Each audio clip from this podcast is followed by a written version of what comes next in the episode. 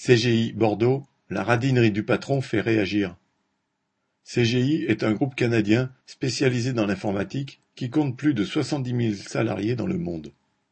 En 2020, en pleine pandémie, il a réalisé un bénéfice de 720 millions d'euros, dont 100 en France, pour douze mille travailleurs. Ces bénéfices ont été réalisés par l'exploitation accrue des travailleurs et à l'aide des RCC, ruptures conventionnelles collectives, de vols de RTT et de congés payés, de télétravail quasiment pas indemnisé. Les salaires ont été pour ainsi dire gelés en 2020. Et alors que la direction annonce une année exceptionnelle en 2021 et des bénéfices records, elle n'envisage qu'une augmentation des salaires de 2,7%. Comme les augmentations sont individuelles, bien des salariés ne verront rien venir.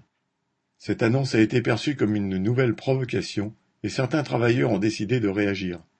Sur le site de Bordeaux, qui compte 800 salariés, cela a commencé par des pauses collectives l'après-midi, consacrées à des discussions sur l'augmentation des prix et la nécessité d'exiger une augmentation des salaires. Au fil des jours, le montant de 350 euros net par mois pour tous s'est imposé. Pour faire connaître cette revendication à l'ensemble des collègues, ceux qui se réunissaient ont décidé d'un débrayage, fait assez inhabituel à CGI.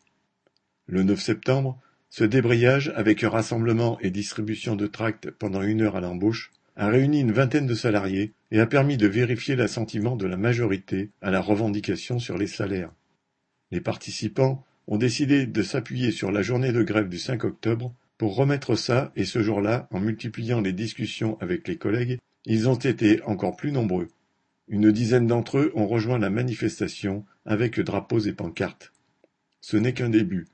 L'agitation continue à CGI pour convaincre un maximum de travailleurs de la nécessité de faire grève pour imposer les 350 euros nets d'augmentation pour tous.